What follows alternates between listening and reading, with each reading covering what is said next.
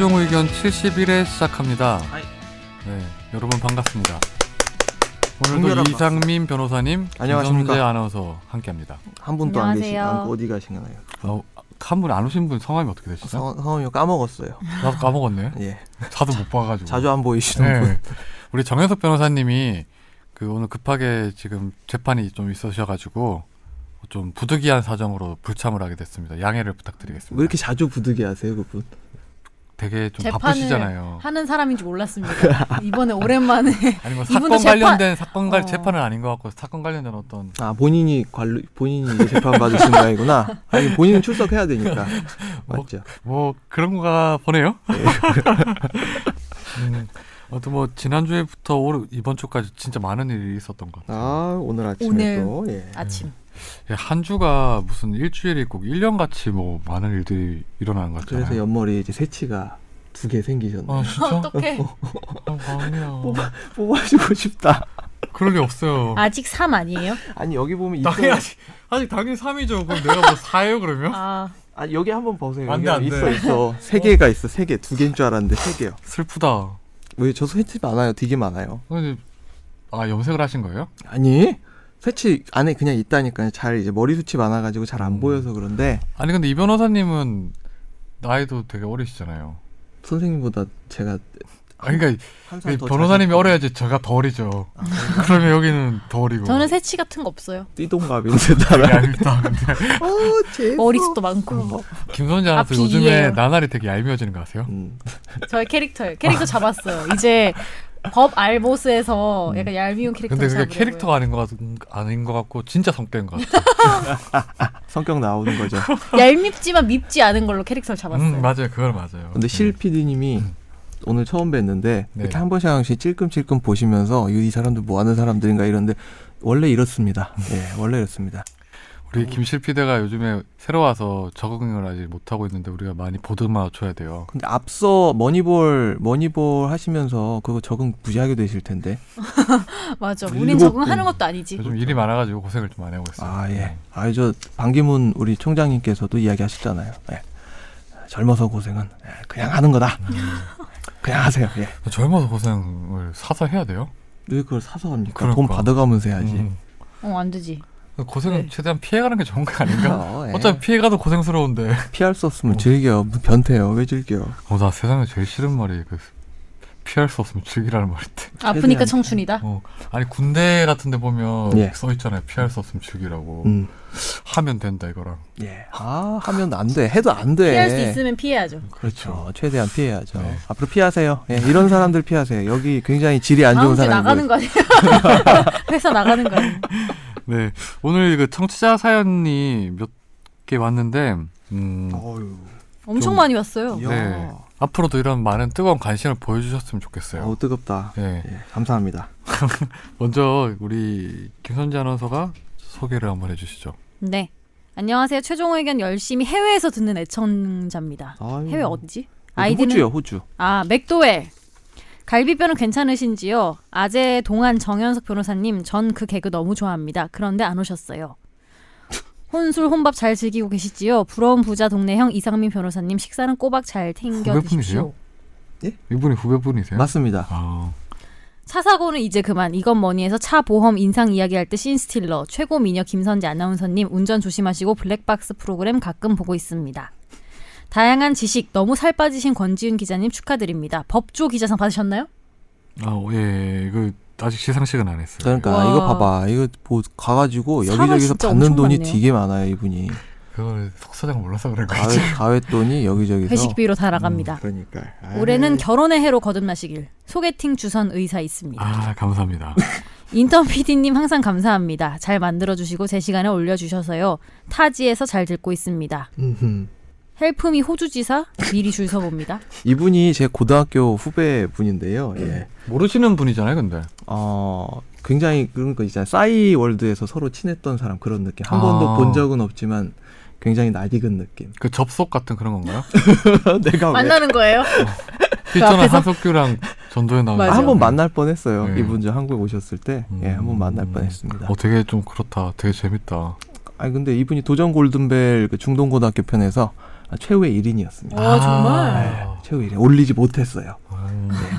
중요한 게 올리지 못했다는 거죠. 네, 네, 알겠습니다. 네, 사연보다는 궁금한 게 있어서 몇 자 적어봅니다. 만약 호주에서 한국 시민권자이면서 호주에서는 일리걸 스테이, 불법 체류자인 사람에게 사기를 당했다면 어느 나라 법을 따라야 하는가요? 사연인 즉슨 호주 워킹 홀리데이로 온 학생이 돈을 못 받은 일인데요. 호주에서 막노동하면서 일을 했던 친구가 돈을 떼었는데 그 사장 놈이 돈 없다고 배째라면서 일이 시작됐는데 고소하려고 했더니 그 사장이 불법 체류자 신세였고 돈이 없다는 소리를 하더라고요. 와, 이럴 나쁘다. 때 한국 법에 신고를 하면 그 사장 벌을 줄 수 있을까요? 음. 추신 선재 아나운서님 제 동생 괜찮은데 85년생 약사 서울대 대학원 재학 중 호주 시민권자 178 약간 공유입니다. 오. 나랑 나랑 살았으면 좋겠다. 저랑 만나면 되겠네요. 나랑 만나자. 약, 약간 공유 말고 그냥 공유. 근데 보통 약간 공유라 그러면요. 공유가? 공유에 downgrade 공유에서 한그 두 단계 아래 downgrade죠. 그렇습니다. 추신 예. 정현석 변호사님 제 아들 괜찮은데요. 나중에 따님과 소개팅이라도 10년 후. 이건 나중에 제가 내일 다음 주에 한번 부탁을 한 드려보겠습니다. 10년 네. 후래 봤자 13살 뭐 이 정도밖에 안 되는데 뭐 소개 조언이죠. 그렇습니다. 항상 감사합니다. 이상민 변호사님의 눈물을 보지 않는 한 해가 됐으면 좋겠습니다. 아유 네. 감사합니다. 호주에서 우리 중동 대중동 맥도웰님. 중동 92에 당신은 94. 우리 맥도웰님 정말 사연 감사드려요. 자주 저한테 정말 관심을 많이 가져주셔가지고 정말 감사드립니다. 갑자기 맥도웰 하니까 뜬금없지만 그 현대 옛날에 예, 맥도웰이라는 농구 선수가 있었던 거 아십니까? 아니요. 그거를 따라하신 것 같거든요. 음, 이분이 농구를 좋아하시나 보네요. 농구 좋아하시고 이분의 어, 저 모습도 다 압니다. 우리는 페이스북 친구, 얼굴 책 친구. 자, 한국법에 신고를 하면 그 사람 벌을 줄 수 있어요. 이게 속인주의 속주의 같은 것 뭐 그런 개념이잖아요. 예, 기본적으로. 그렇죠. 속인주의 그러니까 한국 사람은 한국법에 따라야 되고요. 음. 예, 죄 지으면 한국법에 따라서 어디를 가든 필리핀에서 도박했던 우리 신모 선생님 계시잖아요. 네. 예, 그분도 한국법에 따라서 벌을 받아야 돼. 이런 얘기 하는 거예요. 이런 얘기 왜 비웃어? 네. 예, 속인주의라고 하고요. 속지유주의는 한국 내에서 어떤 범죄를 저지르면 한국 사람, 외국인 전부 다 처벌받는 걸 의미하는데요. 기본적으로 우리나라 법이 속인주의, 속죄주의를 다 채택하고 있는 걸로 봐도 되는 거잖아요. 예, 맞습니다. 국제주의, 기국주의 뭐 이런 것도 네. 있는데. 예. 네. 이거 같은 경우에는 근데 호주를 기준으로 판단해야 되겠네요. 그러면요. 아, 이거 저 그러니까 한국에서 네. 한국법으로 고소를 하면 처벌을 받을 수 있을까? 가령 뭐, 네. 뭐 돈이 없다고 하면서 떼였다, 욕을 먹었다 이런 네. 것들 처벌할 수 있는 거 처벌할 수 있어요. 한국 음. 한국에다 신고를 해도. 한국에서 예를 들어서 호주에서 발생한 그 호주 시민에 대해서 이제 고소를 한다. 그러면 어떤 식으로 법 절차가 진행되는 거예요? 그러면 어, 굉장히 복잡하죠. 네. 범죄 있는도 청구 사안도 아닐 거 아니에요. 그렇죠. 근데. 그럴 것도 아니고. 그러니까 이거는 한국 사람이 바깥에서 여행을 나가 가지고 어떤 네. 서로 어떤 문제가 일어났다. 그럼 한국 와 가지고 일이 처리될 수 있는데 호주 내에서 그냥 계속 사시는 분, 네. 예, 한국으로 이제 어, 신병을 네. 다시 데리고 올 수 없으신 분에 대한 형사 절차는 상당히 어려운 부분이 있죠. 그래서 음. 정유라 선생님도 지금 그렇죠, 덴마크에서 예. 뻗대고 있으니까요. 선생님인가요? 그래서 항상 그분도 뻗대고 있으니까. 네. 근데 실효적 측면에서 보면 지금 한국의 법에 신고를 하는 것보다는 호주에 신고를 하는 게 네. 낫죠. 음. 음 그러면 호주에서 신고를 하게 되면 호주 법에 의해서 너무 슬프네요. 음, 근데 이게 또 대상자가 또 불체자 신 분이라는 거잖아요. 그렇죠. 그런 걸 악용해서 한국인인데 불법 체류자. 네. 음. 그런 거 악용하는 경우 대빵 많죠. 아니 외국에서 특히 호주나 런던이나 미국이나 이런 데서 불체자 신분 악용을 해가지고 근데 지금 여기 경우 되게 많거든요. 질문은 그 사장분이 불법 체류자라는 거거든요. 아 멋있네요. 예. 네. 사장분이 불법 본인 그러니까 사장이 한국 출신 불법 체류자. 음. 돈이었고 불법 체류자 신세였다. 어, 어, 이거는 뭐 어떻게 해야지 이 사람을 뭐 때릴까요? 어 이거 좀 애매하긴 하네요. 예. 음, 당연히 아 근데 그 사장분이 한국 사람인지는 모르고 지금 아니요 한국 한국 시민권자이면서 시민권자 아니, 아. 한국 호주에서는 일리걸 스테이인 아, 사람에게 그러네. 사기를 당하는 거니까. 참 예. 하하. 일단 한국에는 한국에서 신고를 해서 예. 좀 일단 뭐 시효라도 중지를 시켜놔야 되겠네요, 이거는요. 아 근데 되게 애매하네요. 음. 예. 호주에다가 일리걸 스테이를 신고를 하는 거예요. 어, 그렇죠. 그 다음에 일리걸. 한국으로 이제 그 강제 강제 출, 송환 출국을 시켜가지고. 강제 출국을 시켜서 한국에서 일을 집 앞에다 인분을 뿌리고 어, 근데 지금 가능한 게 뭐 지금 뭐 마땅히 좀 현실적인 대안이 없어 보이긴 하네요. 그러니까 돈이. 없다고 예. 그러니까 시- 그러니까 저희도 이제 문의 받는 것 중에 하나가 상대방이 내가 돈 못 받은 게 있는데 채무자 돈을 갚아야 될 사람이 진짜 돈이 없다. 네. 뭐 회생 파산 막 이런 거 하려고 한다. 어떻게 하느냐? 그거는 정말 답이 없는 문제거든요. 음. 책임 재산이 없는 사람한테 돈 받는 거는 정말 참 어려운 문제죠. 네. 그럼 일단 그래도 혹시나 모르니까 일단 채권을 확보한다는 차원에서 신고라도 해놔. 아, 신고는 게, 예, 신고는 어딜 같네요. 하셔야 예. 되죠. 예. 네. 간첩 신고는 111, 국정원 111. 오늘 요 답변은 약간 좀 저희가 현실적인 어떤 실효적인 대안을 제시할 만한 게 없어가지고 지금 이게 지구 끝까지 네. 쫓아가야 될 것 같아요. 예. 없어요. 그런 비용이 더 클 것 같아요. 네, 다음 사연으로 넘- 넘어가시죠. 예. 안녕하세요. 명도 소송 관련해서 추가 문의드립니다. 원래 저 혼자 너무 많은 문의를 드리면 다른 사람 사연을 소개하는데 방해가 될 것 같아서 나중에 쓰려고 했는데 요즘 안 온다고 해서 문의해도 될 것 같아서 네. 추가 문의를 드립니다. 이전에 문의한 것과 같이 무단 점유로 인한 사용료도 청구하는 것으로 하자고 변호인에게 문의를 해보니 처음에 소를 제기할 때 집을 비워달라는 내용만 있었기 때문에 2심에서 사용료를 청구하는 내용을 추가하는 것은 불가능하다고 하던데 이거를 좀 사전 설명해드리면 새로 듣는 청취자분한테 이분이 이제 소송을 제기했었잖아요. 네. 예. 그 무단 점유를 하고 있다고 집을 비워달라는 이제 그 명도 이전 소송을 제기했었죠. 예. 맞아요. 예. 나가주라. 예. 그래서 이제 저희한테 몇 번 질문하셨던 분이시죠. 예. 나가주라라는 소송을 제기하셨다가 거기에 사용료 그동안, 예, 그동안 우리 집을 부단 점유하고 있었기 때문에 부당이득 청구까지 하려고 한다. 네. 그런데 이 추가하는 게 항소심에서 불가능하느냐? 네. 어떤가요? 불 가능하지 않은데요. 음. 할수 있는데요. 사실관계 동일성만 있으면 사실심에서 이런 거 추가하는 거는 가능한데 변호인 변호인하고 이야기를 하셨다고 하니까 문의를 하셨다고 하는 거 보니까 뭐 법률 상담을 받으셨는지 뭐 어떻게 됐는지는 음. 왜잘 변호인이 안. 된다고 했을까요? 그러니까 그건 잘 모르겠습니다. 네. 예. 그렇다면 그 사용료 청구는 재판이 모두 끝난 다음에 가능한 건가요? 2심 진행 중이라도 가능한 건가요? 이 경우 소액 심판으로도 가능한가요? 근데 나 저도 그 원래 통상 사, 있지죠. 예, 예, 예. 추가로 가능할 텐데 예, 항소심에다가? 나가고 예. 그 기간 사이에 돈을 지급하세요. 차임 상당 부당이득을 지급하세요. 이렇게 만들죠. 네. 예. 그리고 도깨비 이야기를 해주셨는데 도깨비 이야기는 예전에 라디오에서 들었는데 뿔이 있는 건 일본 도깨비고 우리나라 도깨비는 사람과 똑같이 생겼는데 키가 크고 잘 생겼다고 하더군요. 그래서 뿔이 없는 게 맞는 것 같습니다. 아 제가 전에 그것 때문에 그런 거죠. 공유 같은 경우는 네네네. 그런 도깨비가 어딨냐고. 네. 없죠. 음, 우리 그 우리나라 도깨비는 뿔이 없어요. 그러면요? 네, 사람과 똑같이 생겼는데 키가 크고 혹은 달려 있지 않을까요? 그러면? 콧불이 영감 아니에요? 콧불이 아. 콧불이 그거는 아 그런 거 아닐까요? 그런 개념 구미호가 왜 사람으로 변해서 남자랑 결혼하고 이런 스토리 나오잖아요. 네. 그러니까 우리나라 도깨비도 그런 게 아닐까요? 음, 되게 아직까지 도깨비를 좋아하는구나. 아직 안 끝났거든요. 아 그래요? 아, 도깨비 한안 삼회 봐가지고. 남았거든요. 음. 그럼 아무튼 이분 같은 경우에는 지금 그 항소심에서 추가적인 청구를 할 수도 있고 예. 만일에 안 하더라면 뭐 따로 소송도 제기할 수 있는 거긴 예, 하잖아요. 따로 소송도 예. 제기할 수 있는데 보통 소송 두 번 하면 힘드니까 비용이 많이 들잖아요. 예, 한 번에 이게 뭐 하려고. 금액이 어느 정도인지 모르겠지만 뭐 몇억 원이 아닌 이상 소액 청구로도 가능한 거죠 이거는요. 어, 근데 소액 심판이 전혀 빠르지가 않습니다. 가 보면요. 소액 심판은 아, 돛대기 시장이에요. 그렇죠. 예, 완전히 소액 청구는 돛대기 시장이고 2시에 시작한다고 이제 시차제 소환이라고 하거든요. 2시에 시작한다고 하는데 2시 재판이 4시에 하고 있어요. 음. 실제로 음. 그렇습니다. 그렇죠. 워낙 재판이 많고 네. 본인 소송이 많기 때문에 정리가 안 돼요. 음. 그래서 길어집니다. 웬만하면 본인 이 2심에서 2심 선고 되기 전에는 좀 청구를 하는 게 좋겠네요. 그러면. 예, 네. 합쳐서 예, 청구 취지 변경이라고 네. 하는데요. 추가를 하셔가지고 같이 추가를 하시는 게 훨씬 빠르고 네. 예, 훨씬 소송 경제상 이롭습니다. 네, 다음 사연 넘어가시죠. 좋네요.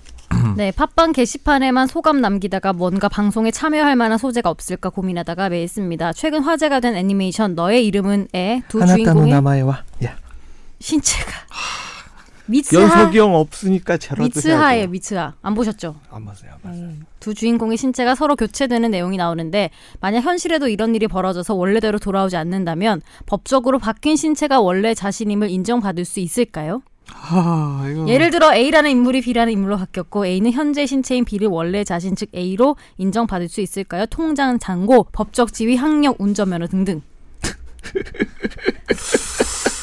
음. 되게 재밌다. 이런 상상 좋아하시면 자주 보내볼까 합니다. 네, 아 재밌네요. 거기다 이제 끝에 평소에 요상한 상상을 많이 하는 꿈 많은 40대 어, 오제이 마스터님 감사합니다.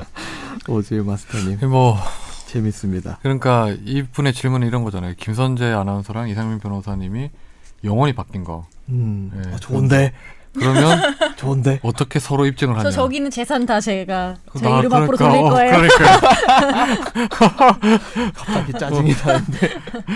이거를 어떻게 해서 모은 건데. 입증이 가능할까요? 어떻게 입증을 하겠어요 이게?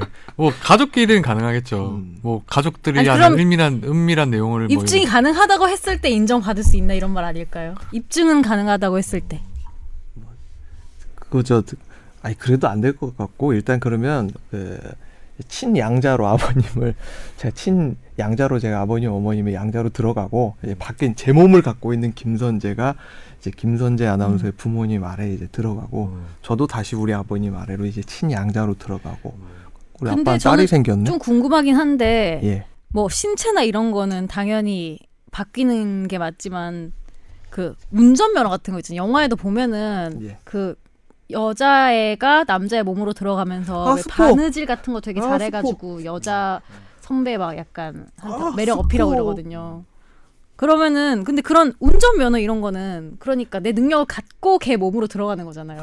근데 그거는 좀 약- 운전면허는 약간 그런 것 같아요. 다시 시험을 쳐야 되지 않을까 이거든요. 근데 신체에 따라서 수 있는데? 신체에 따라서 어떤 작동하는 게 또 다를 수 있으니까. 몸에는 몸에는 살아 있는데 이제 머릿 속에서 도로교통법상 지식이 없고. 음. 예. 근데 근데 둘 다 운전면허가 있잖아요. 운전면허 있잖아요. 네. 제가 운전 더 잘해요. 무슨 근거죠? 저 운전 아유 내가 우- 운전을 10년을 했는데 음. 근데 이런 거를 소송을 내면 뭐 어떤 소송을 내야 될까? 뭐 시- 신체 확인 소송을 내야 되나? 본인 확인 소송을 내야 되나? 다시 보통 드라마 같은 데서 어떻게 계기가 되고 다시 돌아오죠. 예, 어디 뭐 사고가 난다든지 빠지칙 하면서 어, 빛이 팍 움직였다가. 뭐 일단 소송을 낼 수는 있을 것 같네요. 이게 음. 예를 들어 다시 신체가 못 바뀐다면 예. 계속 그렇게 살긴 어려울 거 아니에요. 근데 왜 뭔 소송을 해? 그게 확인 소송 재산 이익이 같은 있어. 거. 가정법원에. 일단 내서 뭐 가정법원에. 친자 확인은 안 되겠지만 뭐 이게 신체가 다르니까 뭐 정말 우리 오즈 마스터님께서 예. 근데 바, 저랑 혹시 바꾸고 싶습니까? 아니요 된다면? 저는 싫어요. 그럼 김선재 저도 아나운서랑. 그것도 싫어요. 오. 예. 왜죠? 저는 그냥 지금이 좋아요. 지금도 힘든데 남의 신체 들어가면 더 힘들 것 같아요. 11년 전에 육신으로 돌아가고 싶지 않습니까? 11년 김선재 아나운서는 음, 힘들 것 같아. 왜요? 저 훨씬 건강하고 훨씬 더 젊고 어, 뭐 그건 그렇지만 그냥 저는 지금이 좋아요. 피디님 혹시 정현석 변호사님이랑 몸 바꿔볼 생각 있으세요? 뭐, 44세 뭐가 육신으로? 절대 싫다는데? 안 돼요. 지금 갈비뼈 안 좋아서 바뀌면 안 돼요. 지금은 좀 힘들어. 또뭐 요거는 네 여기서 마무리해야 예, 되겠네요. 그, 그 육신과는 저도 네. 안 바꾸겠어요. 아, 아, 저, 저, 어머님이 듣고 계시는구나. 정현석 변호사님 어머님 항상 사랑합니다. 다음 사연으로 넘어가시죠. 네, 네 분 방송 늘 잘 듣고 있습니다. 딱딱할 수도 있는 법 이야기를 너무 재밌게 잘 풀어주셔서 재밌게 좋은 정보 많이 얻고 있습니다. 퇴직금 관련 사연이 몇 번 있었던 것 같은데요. 저의 경우는 2007년 2월부터 16년 5월까지 다니던 직장을 그만두고 퇴직금을 전혀 받지 못해서 진정을 넣었는데 처음 노동청에서 조사를 받을 땐 다 인정해서 임금 체불 확인서까지 받았는데 사업주가 말을 바꿔서 2010년 이전엔 5인 이하여서 그 기간에 퇴직금은 안 준다고 합니다. 그때 직원이 10명 정도였는데 4대 보험 신고를 다 하지 않아서 신고한 직원은 5명 이하였거든요. 노동청에서 그때 직원이 5명 이상이었다는 걸 저더러 증명하더라 하라고 하더라고요. 일일이 다니면서 확인서를 받는 등 하지만 오래돼서 연락이 안 되는 사람이 많은데 이걸 어떻게 증명해야 할까요? 음. 근데 일단 이게 입증의 책임은 그 청취자분한테 있는 게 맞아요? 이게?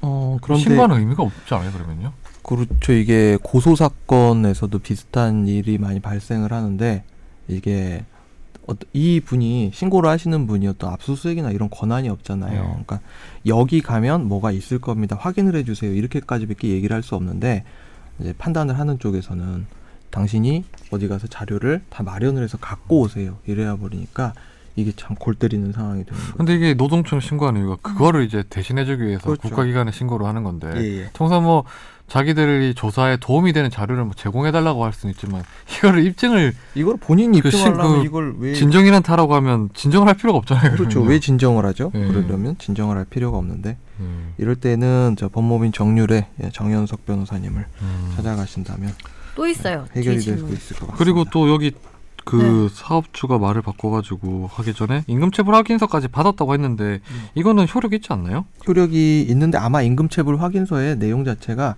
불분명하게 쓰여 있을 확률이 음. 좀클 어, 거예요. 예를 들어 그러면 2007년부터 2016년까지라고 써 있으면 그거는 충분히 효력이 있을 거잖아요. 뭐 그럴 수도 있는데 네. 보통 이제 임금체불 확인서에 네. 개인적으로 이렇게 쓰시는 거면은 날짜나 이런 게 잘 안 써 있고 음. 언제부터 언제까지의 임금인지 이런 게 잘 안 써 있고 그러니까 음. 굉장히 해석의 여지가 많이 음. 남겨두는 형태로 불분명하게 쓰시는 경우가 네. 많죠. 돈을 안 줬으면 인정합니다. 각서 네. 끝 이런 식으로. 그리고 직업 특성상 출퇴근 시간이 정해져 있지 않습니다. 음. 출근은 일정하나 퇴근은 빠르면 6, 7시 늦으면 새벽까지 일했는데 이 출퇴근 기록이 없어서 증명할 방법이 없어서 퇴직하기 몇 달 전부터 스마트폰 어플로 출퇴근 기록을 했었는데요. 이게 인정이 될까요? 어플은 특정 IP 사무실의 와이파이를 자동으로 인식해서 한시간에한 번씩 그 사무실에 있었는지 없었는지를 체크해서 출퇴근을 기록합니다. 이거를 증명하지 못하니 기타 수당들을 받을 수 있을지 모르겠습니다. 참 참 어려운 문제네. 음. 네, 이거는 시- 어, 그러니까 결국 노동청이나 뭐 행정법원이나 이런 데서도 이 사람이 실제로 이 지금 질문자 분께서 실제로 어떤 형식으로 근무를 했는지를 인정을 하게 되려면 결국 그 사실관계를 확인하기 위한 여러 가지 자료들을 필요로 하잖아요. 네. 네. 근데 서로 말뿐이 음. 없으면은 말뿐이 없으면 주장하는 사람이 원래 책임을 지는 게 맞거든요. 입증 음. 책임이 주장자한테 있는 거라서 이거는 상당한 어려움이 예상이 되는 건 맞습니다.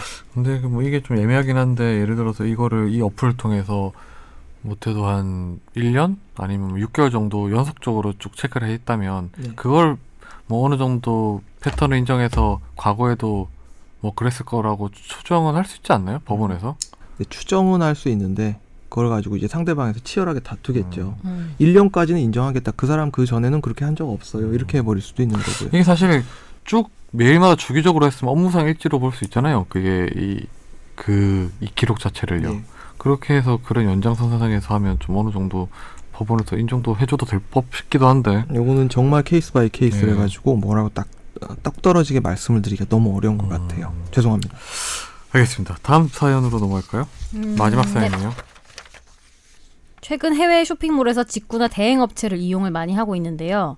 얼마 전 뉴스를 보니 해외 쇼핑몰 구매 시 많은 문제들이 발생하고 있고 특히 반품 환불에 대한 문제가 가장 큰 불편이란 걸 봤는데요. 저 또한 얼마 전 구매 대행으로 인해 환불에 대한 문제가 발생했습니다. 상황은 구매 대행 중개 업체를 이용해서 구매 대행 신청을 했고 현지 배송 대행 업체 전달이 됐고 정상적으로는 11월 15일경에 수령이 가능한데 주소를 잘 알려줬음에도 중개 업체에서 잘못해서 다른 주소로 기입해서 반송이 되어서 세관으로. 상품이 다시 반송이 네. 됐어요. 잘못했네. 네.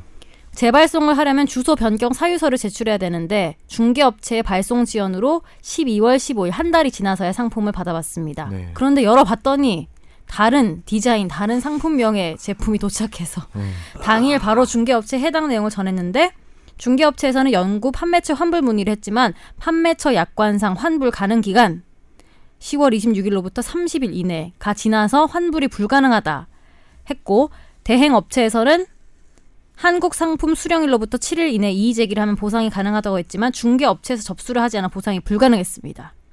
그로 인해 중개 업체에서는 상품가의 50%와 수수료를 선환불해주고 상품을 중고로 판매 후 50% 이상의 가격으로 판매되는 차액을 환불해준다고 했습니다. 결국 따져보면 실제 구매에 소요된 비용 중 40%가량만 환불받았고 나머지는 알 수 없는 상황. 전액 환불이 가능할까요? 야 나쁘다. 안 되면 얼마나 가능할까요? 나쁘다. 방법이 있을까요? 방법은 있죠. 이런 거 해결하는 많은 방법이 있습니다. 여러 가지 방법이 있는데요. 일단 아니 왜냐하면 이거는 처음에 근데 일단 우리가 사실관계를 따져보는 게 이 그 질문자분은 본인의 과실 잘못 하나도 없는 거잖아요. 예 그렇죠. 예, 개입할 여지가 없었던 뭐 거잖아요. 영국. 현지도 아무 잘못이 네. 없고 다 중개 업체 그렇죠. 잘못. 중개업자가 올리 다른 주소를 기입을 하신 게 이게 문제가 되었기 때문에 예. 에, 결론부터 말씀을 드리면은 이거는 중개업체가 다 책임을 져야 되는 게 맞고요. 음. 예.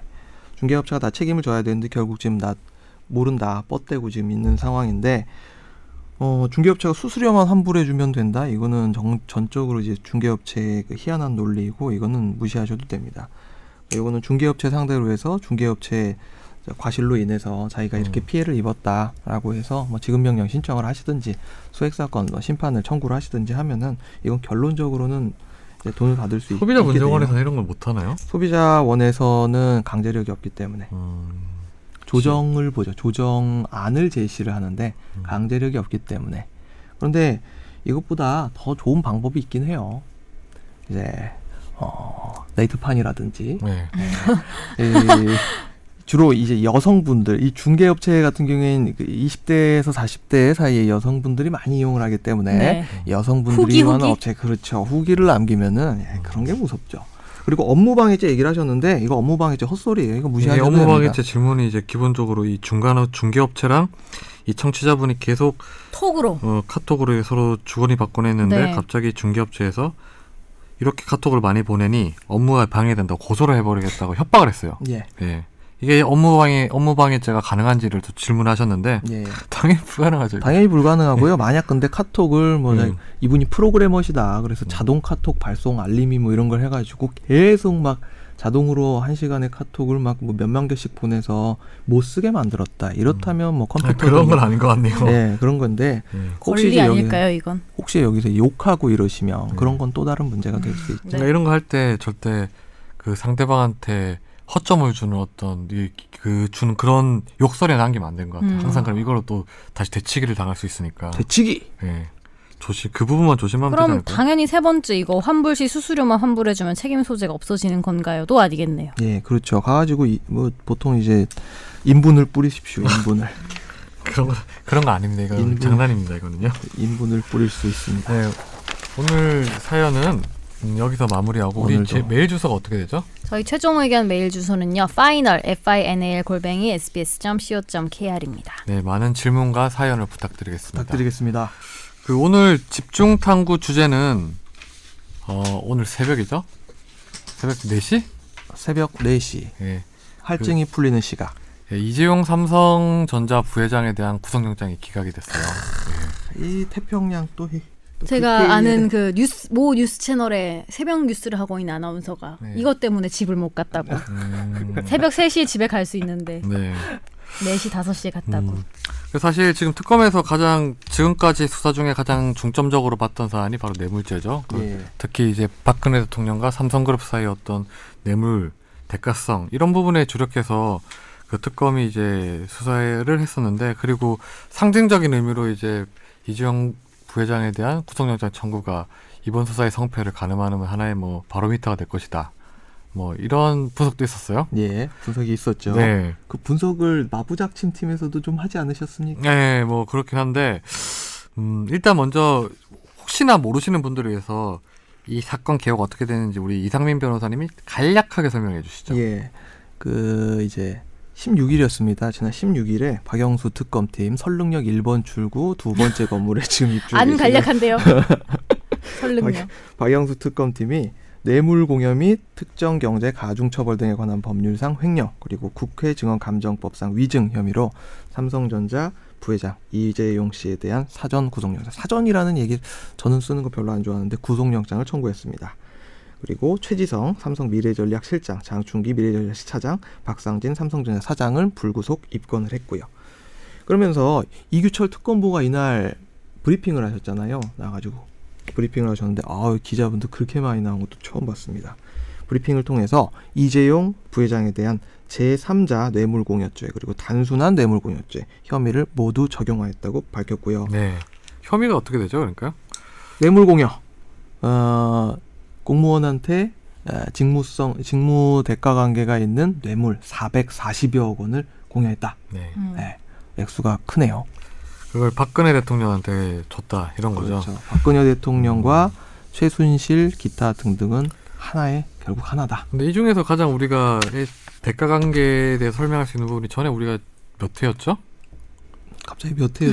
삼성물산 관련해서 합병 관련해서 아, 작년 여름이었어요. 꽤나 네. 오래 됐는데. 그때 저희가 했던 그 내용이 이제 결국은 뇌물 공유의 어떤 혐의 중에 포함이 됐는데 그게 삼성물산하고 제일버직 합병이었죠. 예, 네. 예. 그것도 간략하게 우리 변호사님 설명을 해주시죠. 예, 삼성물산과 제일모직 합병이 이제 재작년에 있었던 사건인데요. 2015년 이죠, 예. 2015년에 있었던 사건인데 6월 달이었던 걸로 기억하고 있습니다. 7월이죠. 7월입니까? 네. 예, 한 달 한 달 정도 왜 비웃습니까?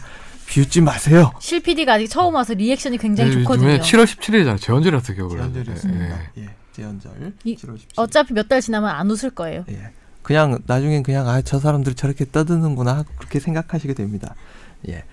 그 제일모직과 삼성물산의 합병 소식을 발표를 했는데 이때 문제가 되었던 게 합병 비율이 불공정하게 산정되었다. 네.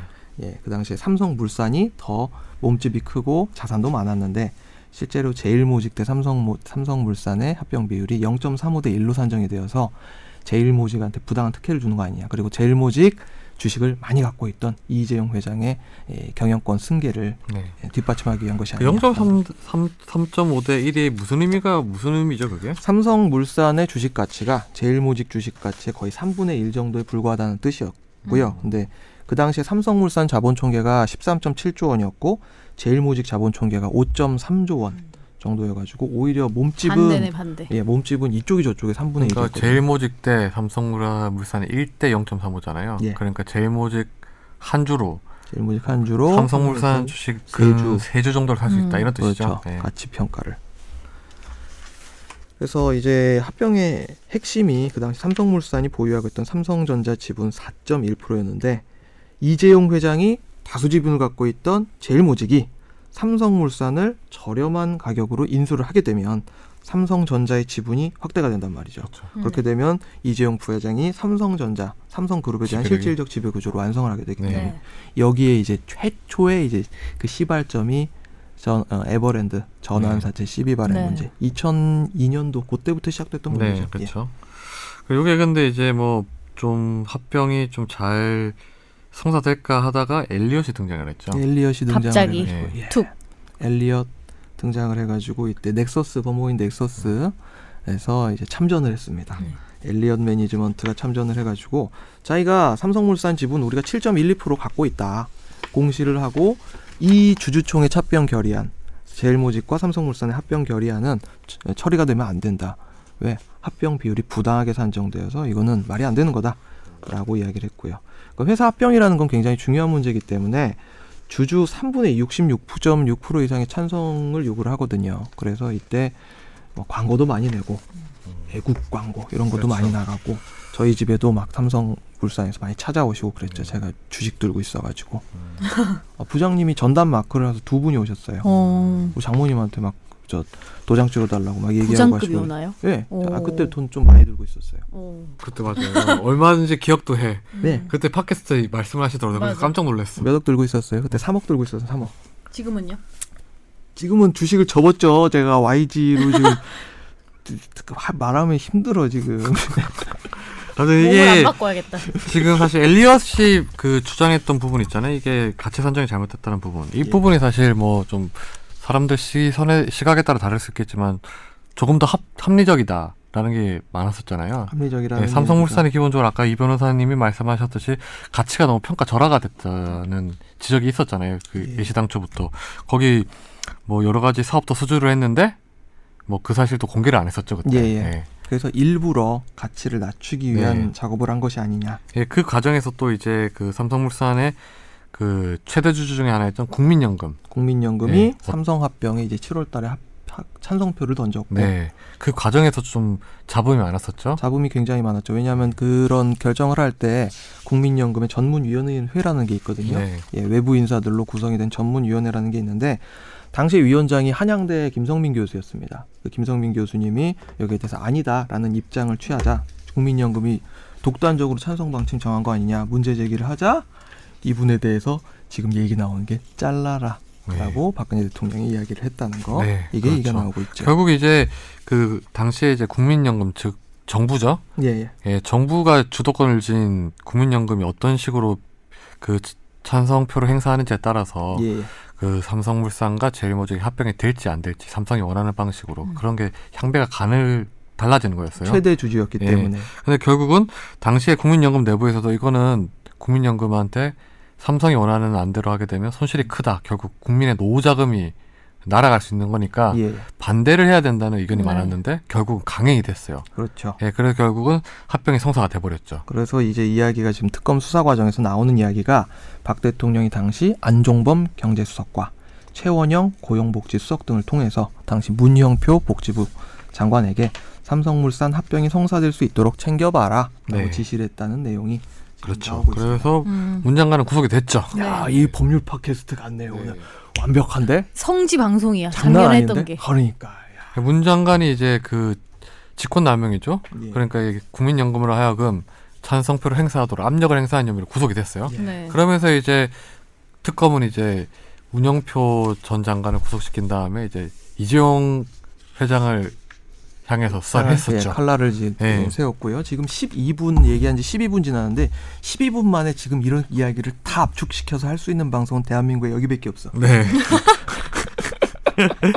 그래서 이게 보면 그 합병하는 과정에 보면 이제 좀 그 특검의 어떤 특검이 밝, 밝힌 내용을 보면 좀 수상한 행적들이 참 많아요. 예. 예, 이게 굳이 국민연금이 찬성할 필요도 없었고 그 사이를 전후로 해서 박 대통령하고 이재용 부회장의 독대도 있었고 독대도 음. 그 독대 과정에서도 챙겨 보겠다는 얘기가 있었다는 증언도 있었고 네. 예. 또뭐 그 대가로 이제 최순실 씨에 대한 어떤 정유라 승마, 승마. 관련된 부탁도 있었다는 게 특검의 판단이죠. 예. 그래서, 그래서 뇌물죄가 된다. 그쪽에 네. 들어간 돈, 승마 쪽으로 들어간 돈, 그리고 K스포츠 재단 기타 등등으로 들어간 돈들이 모두 대통령에 대한 뇌물이다라고 네. 이야기를 하고 있는 게 특검이 그래서 이제 구속영장을 청구할 때 아까 이 변호사님 말씀하셨듯이 그냥 뇌물과 일반 수뢰와 예. 제3자 뇌물을 동시에 적용을 했죠. 동시에 적용을. 이거 구분을 좀 해줄 필요가 있을 것 같은데. 그러니까 뇌물을 받은 사람과 청탁 을 한 사람이 동일인이라면은 이거는 그냥 뇌물죄고 네. 예. 그리고 그 사람이 이제 공동체가 아니다라고 하면 제3자 뇌물 수수죄를 적용을 하게 되거든요. 그러니까 제, 저랑 권지윤 기자랑 부부라고 치죠. 왜 그렇게 쳐야 하나요? 이렇게 저도 하시죠. 아, 저도 뭐 그렇게 이렇게 썩 하시죠. 유쾌하진 않지만 저랑 하면 오해를 안 받고 김선재 아나운서랑 하면 오해를 받을까 뭐 그러고. 딱히 오해를 받지도 않아. 예. 음. 우리 둘이 부부인데 제가 누구한테 이제 제가 공무원이에요. 그러면서 이제 청탁을 나한테 누군가 해요. 그러면서 돈을 주는데 야 내가 직접 받으면 얘가 너무 눈이 있으니까 우리 와이프 권지훈 저 계좌로 이렇게 돈을 보내라고 해서 이렇게 쓱 받았다고 치죠. 그러면 이게 일반 뇌물죄일까요? 제3자 뇌물수수죄일까요? 김선재 아나운서님. 제3자 일반 뇌물죄죠. 일반 예, 일반 뇌물죄예요. 왜냐하면 두 사람은 공동 경제 공동체라고 인식이 되기 때문에 두, 이 사람이 받는 거나 이 사람이 받는 거나 똑같다 라고 하게 되면 이거는 음. 일반 뇌물죄가 되고 그냥 뇌물이죠. 일반 뇌물이라는 게 없고 그냥 예, 그냥 뇌물. 그냥 뇌물죄. 뇌물이죠. 예. 그러니까 예전에 모 이제 그 공무원 예, 좀 높으신 양반이 불교 신자였어요. 네. 그 불교 신자인데 그분이 자기한테 이제 청탁을 해와요. 그래서 나한테 돈을 내지 말고 예, 불교 여기다가 절에 가서 돈을 내라. 내라, 절에 가서 음. 내라 해가지고 시주를 10억 원을 했어요. 음. 그래서 그게 뇌물죄로 결국 이제 의율이 됐는데 그거는 뇌물죄일까요? 제3자일까요? 3자? 정답입니다. 그렇죠. 맞아요. 예. 그뭐 차이입니다. 그런 차이죠. 그래서 이게 좀 그 제3자 뇌물죄와 뇌물 그냥 일반, 이- 예. 편하게 얘기해서 일반 뇌물죄 같은 경우 결국 뇌물죄, 수뢰죄 범죄에 포함이 되는 건데 구성 요건이 좀 다르잖아요. 판단을 할 때. 예. 어떻게 좀 차이가 있나요, 그거는요? 어, 뇌물죄와 제3자 뇌물수수죄가 약간 구성 요건상 차이가 있는데요. 뇌물 제3자 뇌물수수죄가 되려면은 부정한 청탁 요건이 필요하거든요. 근데 지금 이따가 얘기가 나오겠지만 이재용 부회장에 대한 오늘 영장이 기각이 됐잖아요. 네. 예, 조희연 영장 전담 판사님께서는 여기에 대해서 아마 부정한 청탁, 대가성에 대한 법리적 다툼을 아마 많이 했을 겁니다. 네. 예, 저라도 했을 것이고요. 그래서 여기에 대해서 아, 이 점을 주의 깊게 보시고 나서 결국 이런 결정을 하지 않는가. 그러니까 이제 기본적으로 이제 뇌물죄 같은 경우 일반 그러니까 편하게 해서 일반 뇌물죄 같은 경우에도 뭐 대가성 다 필요한 거잖아요. 네. 근데 제3자 뇌물죄 같은 경우에는 좀 추가로 약간 좀 들어간다는 게 청탁, 부정한, 부정한 청탁이 청탁성. 필요하고 그 부정한 청 탁이라고 하는 게 막 직접적으로 이것 좀 해줘 이런 게 아니라 최소한 어떤 묵시적인 합의 정도, 예, 예, 그 정도의 어떤 추가적인 요, 음. 요건이 필요한 거죠. 예, 예. 그래가지고 이제 제3자 뇌물죄, 그냥 뇌물죄가 보면 제3자 뇌물죄가 그러면 좀 입증이 더 어렵다고 볼수 있는 거죠, 그러니까요. 어렵죠. 네. 그래서 그, 뭐, 그 특검은 제3자 뇌물죄, 그와 그냥 뇌물죄 둘 다 적용을 했잖아요. 근데. 그래서 그러니까 예를 들자면 제가 아까 우리 저 권지윤 기자랑 저랑 부부라고 친다면은 권지윤 기자 돈을 받아요. 그러면은 아, 이 사람이 돈을 받은 게 결국 나와 내가 받은 거랑 똑같기 때문에 남들이 봤을 때 이제 구성 요건상 이게 이 사람이 돈을 받은 것과 뭐가 다르지 뭐가 다르냐 똑같다라고 반드시 인정을 해주는데 아까 제가 시주 이야기를 했잖아요. 그러면 시주한 것과 제가 한 행동 간에 이 연관 관계 더하기 이게 부정한 청탁이 입증이 안 되면 그건 처벌이 안 되거든요. 음. 네. 네. 그래서 지금 뭐 특검이 적용한 범죄 혐의를 보면 그 삼성이 K랑 미르 재단에 네. 낸그 200 얼마 213억 정도는 204억은 하고 이제 그 장시호 씨 있잖아요. 예. 최순실 씨 MBS 조카. 스포츠. 예. 거기는 제3자 뇌물을 적용하고 예. 그다음에 최순실 씨가 독일에 세우는 회사에 바로 보낸 한 200억 원 정도는 일반 뇌물로 적용했어요. 예. 예. 그래서 두 개를 구분해서 적용했는데 이번에 영장이 기각된 거는 변호사님 보시기에는 어느 부분이 좀 문제였던 것 같아요? 그러니까 영장에 대해서 좀 말씀을 드리면 판사님들이 이런 거 보면서 되게 억울해요. 그러니까 지금 이제 여론이 사실 들끓고 있거든요. 아침에 뭐 커뮤니티들 이렇게 보니까 예, 뭐 부장 판사님 뭐 에, 영장 담당 하셨던 조의원 부장 판사 뭐 막 떠다니고 그러더라고요. 음. 그런데 생각을 해보세요. 행정법원에서 그 100m 앞에까지 이제 또저 시위해도 된다라고 판결 내린 것도 법원이거든요. 그러니까 그 지금 이게 항상 좀 얘기 나오는 게 뭐냐면 돈 많고 소위 말하는 어, 빽 있는 사람들이 높은 위치에 있는 사람들이 구속영장에 있어서 유리해요. 그렇죠. 구속영장 청구에서 100% 유리합니다. 왜냐? 구속영장 청구에 대한 요건이 구속영장을 발부를 하려면은 요건이 도망갈 위험이 있는가, 증거인멸의 위험이 있는가 이 두 개를 핵심으로 볼 수밖에 없거든요. 법률상 요건이 그렇게 돼 있기 때문에 하나 더 있긴 하잖아요. 비법률적이지만 음. 중요성. 중요성 예. 예. 그러니까 그것도 있고 중형이 나올지 여부도 네. 판단을 하게 되는데 이런 사람들은 도망을 갈 위험이 사실 거의 없다고 보거든요. 변호사가 선임이 돼 있고 예, 신병 확보의 위험성이 없다. 그리고 더하기 법리상 이유로 무지하게 다툽니다. 그렇죠. 예. 특히 뇌물죄, 배임죄, 횡령죄 이런 부분은 배임죄 참고로 배임죄가 우리나라에서 무죄율 제일 높습니다. 배임죄는 18.4%가 나와요. 보통 무죄율이 2% 3% 왔다 갔다 하거든요. 네. 배임죄는 무죄율이 그래서 정말 많고 배임죄로 어떤 기소를 해온다. 횡령이 아니라 배임죄로 기소를 해온다. 그러면은 뭐라도 다툴 건덕지가 사실 나옵니다. 변호사 입장에서는. 그- 근데 이거는 사실 저희가 정확하게 그 특검이 어떤 수사 기록을 제출하고 어떤 식으로 주장을 했는지는 잘 모르겠지만 예.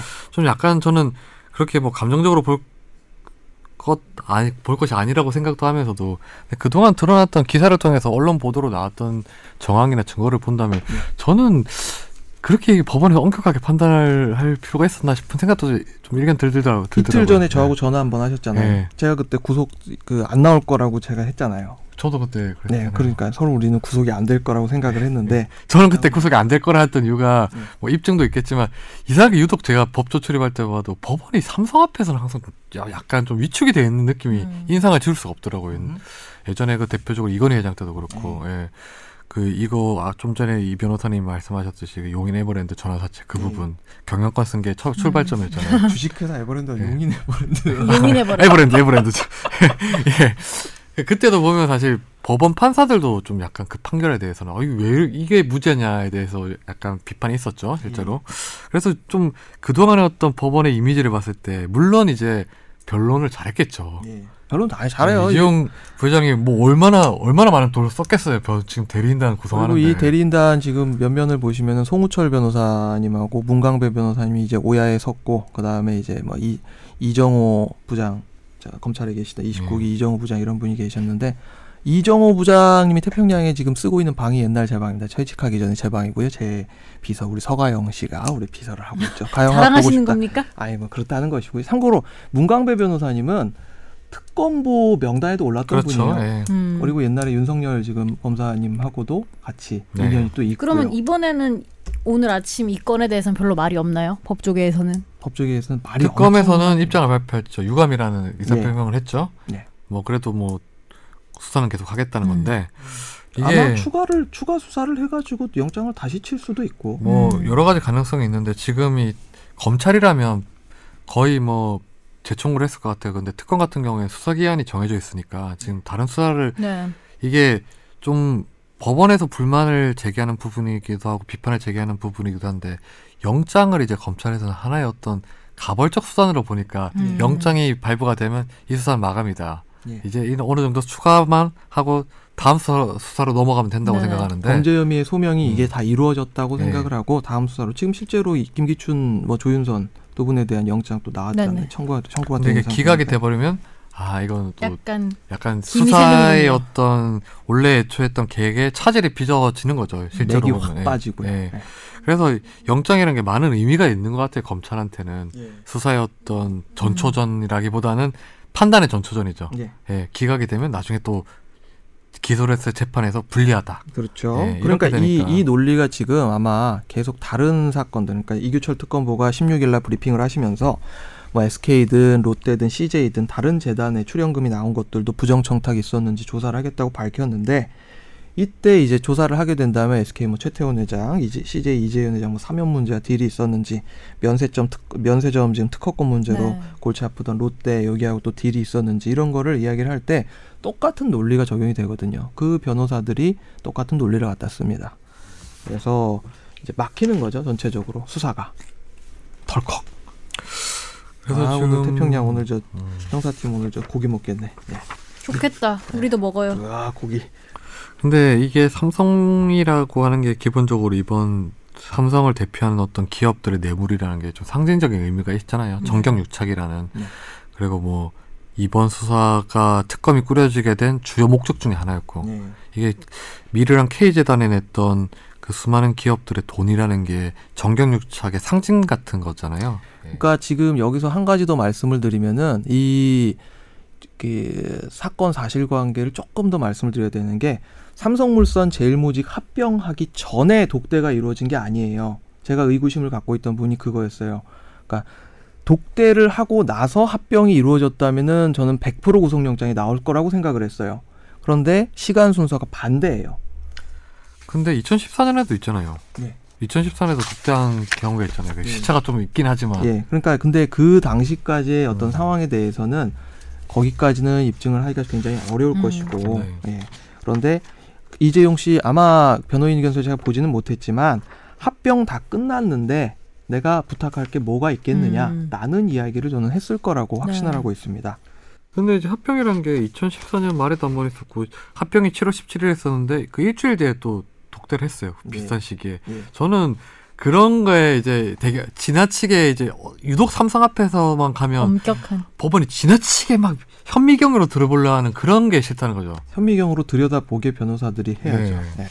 그 점이 좀 약간 아쉽다는 건데 물론 뭐 다툴 수 있겠죠. 네. 법리적으로 다툴 음. 수도 있고 지금 삼성이 강하게 주장하고 있고 또 지금 특검 입장에서는 사실 통상 원래는 밑에 있는 실무진 같은 경우에 좀 이렇게 처벌을 하고 올라가고 하는데 이번에는 그냥 특검이 네, 수사 시간이 처음부터. 좀 음. 부족하다 보니까 아까 그 저 최지성 뭐 부회장부터 시작해서 불구속 입건을 예, 하고, 거기 하고 바로 이재용을 바로 쳤죠. 예. 그게 좀 약간 저는 모르겠어요. 그게 과연 올바른 방법이었나 싶기도 해요. 음. 그래서 그살 사람을 구속한 다음에 이제 마지막으로 이제 이주영을 구속하는 방법으로 가는 것도 하나의 방법이라고 생각을 했었는데 그게 정석이죠. 원래는 네. 그게 정석이고 쪼여 쪼여 쪼여 나가서 제일 심장부를 마지막에 겨누는 게 정석이긴 한데 예. 아무래도 수- 그 시- 시간에 쫓기다 보니까 그 실무진은 이제 뭐 불구속 입건을 하고 이제 대장을 이제 집어넣을 생각이었던 것 같은데 네. 그런 거에 좀 차질이 생겨 생겨 버렸죠 지금요. 예. 그래서 근데 서- 근데 그렇다고 해서 뭐 불구속 수사를 한다는 것이지 뭐 유죄가 아니다 이건 아니죠. 네, 수사를 네. 계속 하고 뭐 어차피 기소는 할 테니까요. 음. 그러니까 이렇게 생각하면 될 것 같아요. 지금 사실 뇌물이라는 게 통상 저 과거 전례를 보면 500만 원만 인정이 돼도 받은 사람은 구속이 됐었어요. 그러니까 지금 그거와 네. 비교가 되는 사건이 2,400원 횡령했다고 회사에서 잘린 사건이 음. 지금 어저께 네. 일어나가지고 버스. 예 그렇죠. 그러니까 뇌물이 우리나라 법원에서 검찰에서 엄격하게 하고 있는 거 맞아요. 그래서 네. 예전에는 뭐 기준이 뭐 5천만 원이었는데 2천만 원으로 내, 내려가더니 이제 1천만 원, 500만 원만 돼도 뇌물죄로 인정되면 구속으로 해주더라고요. 양형 예 네. 양형위원회에서도 계속 지금 이 예. 뇌물죄는 나- 양형을 올려가고 있고요. 그렇다면 이게 이 400억으로 결국 나중에 특검이 기소하게 되는데 이게 400억이 구속이 안 됐는데 법원에서 그럼 어떻게 판단할 거냐에 대한 염려가 생길 수밖에 없을 것 같긴 해요. 특검 입장에서는. 네, 뭐, 저, 뭐, 알아서 뭐, 하- 하시겠죠, 예. 고기 많이 드세요, 이재용 부회장님. 나중에 못 드실 수도 있으니까. 계란도 많이 드시고. 근데. 구치소에서는 뭘 했을까요? 그건 저도 잘 모르겠어요. 궁금하지 구치소에서 않나요? 뭐 했을까요? 저만 아, 궁금한가요? 구치소, 아, 본인이 거기서? 본인이 본인이 뭐, 이렇게 폰 게임도 이렇게 하시고 근데 이게 처음에 이제 이재용 부회장 같은 경우에는 서울구치소가 아니라 특검 사무실에서 대기하겠다고 했었어요. 예. 근데 이게 본인이 결정하는 게 아니어서 저는 그걸 보고 깜짝 놀랐어요, 사실. 아, 그걸 원래 누가 나는 구속 영장 실질 심사가 끝난 다음에 법원에서 그걸 이제 유치 장소를 적어주는 걸 알고, 예, 알고 있었거든요. 맞습니다. 예. 검찰이 요청을 하죠 일단. 예. 검, 검찰이 이 유치 장소로 해주세요 하면 통상 해- 받아주는데 검찰은 통상 서울구치소 아니면 예. 뭐 서초경찰서, 예. 유치장, 예, 경찰서 유치장 되지. 예, 특검은 이제 특검 사무실로 요청을 한 모양이에요. 예. 환영받지 못할 것 같은데. 아니 일부러 좀 배려를 해준다는 차원이었던 것 음. 같아요. 예, 나름대로. 예, 그것도 좀 잘못됐다 생각을 해요. 그렇지 설릉역도 좀 보고 설릉역 저 2번 출구 앞에 미스터 피자도 좀 보고 하시는 음. 거죠. 예. 근데 법원에서 그냥 서울구치소를 해버렸어요. 네. 예. 예. 그러니까 뭘 했을까? 또 아니 근데 또 이게 또 그렇게 영장 기각되고 나면 뿌듯합니다. 예. 변호사 입장에서도 겁나 뿌듯하고 해방감과. 음. 본인 입장에서 얼마나 뿌듯하겠어요. 그래서 나는 이게 그 호사가들은 특검에서는 이제 특검 사무실로 그냥 뭐 해달 해달라고 요청을 했는데 법원에서 그 서울구치소를 바꾼 걸 보고 아 여기서 잠깐 구치소 생활을 하게 한 다음에 기각을 할 음. 모양이다. 뭐 이렇게 그런 뭐 댓글도 수를- 엄청 예. 많아요 그런 게. 그런 것도 있구나. 네. 예, 저는 그걸 생각을 못 해봤는데. 아니면 어떤 사람들은 서울구치소로 법원이 이제 유치 장소를 결정한 거는 뭐 그냥 구속영장을 발부하기 위해서 다 뭐 그런 얘기도 있었는데 해석하기 나름. 예, 해석하기 나름이죠. 예. 아무튼 근데 뭐 어찌 됐든 뭐 많은 논란을 낳는 영장 기각이긴 해요. 예. 아, 여러 가지 시각에서 지켜봐야죠. 또 앞으로 지켜봐야 될 겁니다. 워낙 지금 또 버라이어티하게 돌아가고 있으니까 정말 예, 급박하게 돌아가고 있죠. 근데 이게 사실 뭐 사안이 다르긴 한데 좀 보면 연결이 되는 부분이 있는 것 같아요. 이게 사실 어제 오늘 이제 기각이 됐지만 내일 보면 조윤선하고 김기춘 씨 영장 실질 심사가 있어요. 예. 그게 뭐 다 혐의가 다르긴 한데 항상 검찰에서 보면 이그 같은 사건에서 이루어지는 일련의 영장들은 비슷한 시각으로 바라보잖아요. 예. 실제로 좀 비슷해 보이는 것 같고 약간 균형을 맞추려고 법원에서 좀 어느 사람을 기각하면 발부한다고 이렇게 볼 여지도 있을 것 같긴 내기 하고 한번 하시죠. 될 것 같, 그 나올 것 같습니까? 안 나올 것 같습니까? 저는 이거는 발부할 것 같아요. 이재용을 기각하면서 김선재 네. 아나운서님 어떠세요? 저도요. 나온다. 어, 저도 나온다 걸라 네, 그랬는데. 저는 사실 이재용 부회장 기각하는 걸 보고 음. 김기춘 조윤선을 발부하겠구나라는 이렇게 생각을 하면 안 음. 되는데 이런 네. 생각을 했었어요. 아, 어쩔 예. 수 없어요 근데. 아, 가, 그럼 세 사람이 이구동성으로 얘기를 하면 이건 되겠다. 그건 그- 우리 셋이 되면 나오겠다. 되는 겁니까? 우리의 판단 기준이 범죄 혐의라기보다는 그냥 법원의 어떤 기존의 구속영장 발부 기준을 봤을 때 아, 그런 그냥. 찍는 거예요. 저는 뭘. 느낌적인 느낌이에요. 그러니까 느낌적인 느낌이죠. 좋아요. 이런, 이런 게 맞아요. 네. 이런 게 어차피 O, o 아니면 X잖아요. 이럴 때 내가 맞아야지 통쾌하다고요. 음. 실PD님은 어떠세요? OX. 그렇죠. 네 걸어요 우리 다 OX 오해했습니다. 빨리. 그러면은 우리 셋이 O로 하고 정현석 변호사님 안 왔으니까 둘이서 X 하는 걸로 해요. 아 그래. 그 참 이거는 들, 어, 지켜봐야 알겠지만은 네.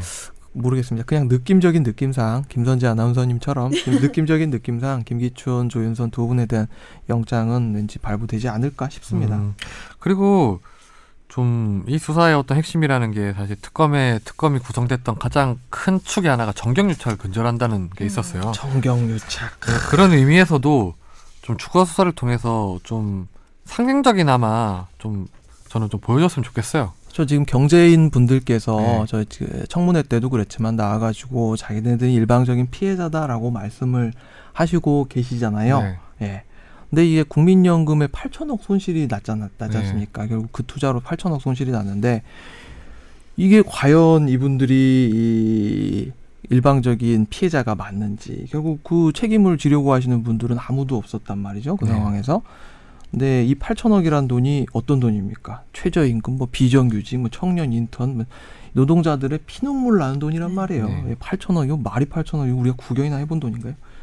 재벌 기업 자체가 나쁘다는 건 아니, 아니지만, 그러니까 물론 당연히 그분들은 기업가 정신으로 무장해가지고 이렇게 커오신 그런 밑바탕이 있었기 때문이죠. 그런데 그 지금 보여주셨던 작금의 재벌의 행태가 돈으로 권력을 매수하고, 권력은 자리에 자신을 유지하기 위해서 정치 공작도 하고, 음. 가령 뭐 유민 아버님, 예, 김영호 씨 목숨과 관련된 대화가 청와대에서 오간 흔적들도 발견되고 국정원 심리전단이 선거에 개입을 하고 재벌로부터 그렇게 만들어 온다니 돈들이 관변단체, 뭐 입마금을 위해서라면 제3자에 대한 고발까지 막 해버리는 그런 어용단체를 움직이는 자금으로 사용되고 그래서 권력이 영속화되고 네. 거기서 다시 재벌은 또 부정한 이익을 얻고 그 이익에서 돈을 떼서 주는 음, 그런 악순환, 부정과 부패의 악순환. 이게 잘못된 사회 구조가 시스템이 정착화돼 버리는 거거든요. 그런 더러운 관계를 이끌어온 집단이라는 비판에서 과연 자유로울 수 있을 것인지 우리 역시 이상 변호사의 마무리를 깔끔하게 해주셨네요. 말 멋있네요. 제가 네. 생각해도. 근데 사실 그 말은 맞는 것 같아요. 절대 저는 이걸 보면서 이재용 회장이 원래 법원에 그 검찰이죠 특검 전에 검찰에서는 음, 강요의 피해자로 봤었잖아요. 예. 근데 이게 그 재단이나 K 재단이나 미르 재단에 대한 돈들이 이제 기업들이 강요에 의해서 박근혜 대통령 강요에 의해서 어쩔 수 없다 하는 게 피해자 구도로 봤는데 전 그걸 보면 되게 웃겼어요. 음, 대한민국의 가장 큰 권력이라면 경제 권력이잖아요. 사실 그렇죠. 유한 무한 권력이잖아요. 음. 네. 대통령의 정치 권력이라는 건 고작 5년인데 네. 그 피해자가 될 수 없어요. 그 검사들도 알고 판사들도 알고 누구나 아는 사실이잖아요. 사실 뭐 대통령보다 훨씬 더 오래 권력을 누리고 뭐 진짜 떵떵거리면서 살수 있는 게 기업 회장인데 대대 손손. 네, 그걸 피해자라고 코스프레하는 삼성을 이재용 회장이 보면서 저는 참 본인 입장에서 이게 정말 집에 가서 얼마나 웃었을까 싶기도 해요. 피해자 게, 이어도 그렇게 하면은 국민들 입장에서는 썩 보기 좋진 않죠. 예. 네. 어찌됐든 경제인이 피해자라는 거는 아무도 믿을 사람이 없는 상황이니까. 예, 그러니까 조금 더 말을 덧붙이자면 이 사건 청문회 영상을 바라보면서 예전에 이제 30년 전에 이래재단 청문회 네. 그때 영상을 다시 돌려보게 되는데 그때하고 지금하고 크게 다를 바가 없다. 네. 라는 생각이 들었고요.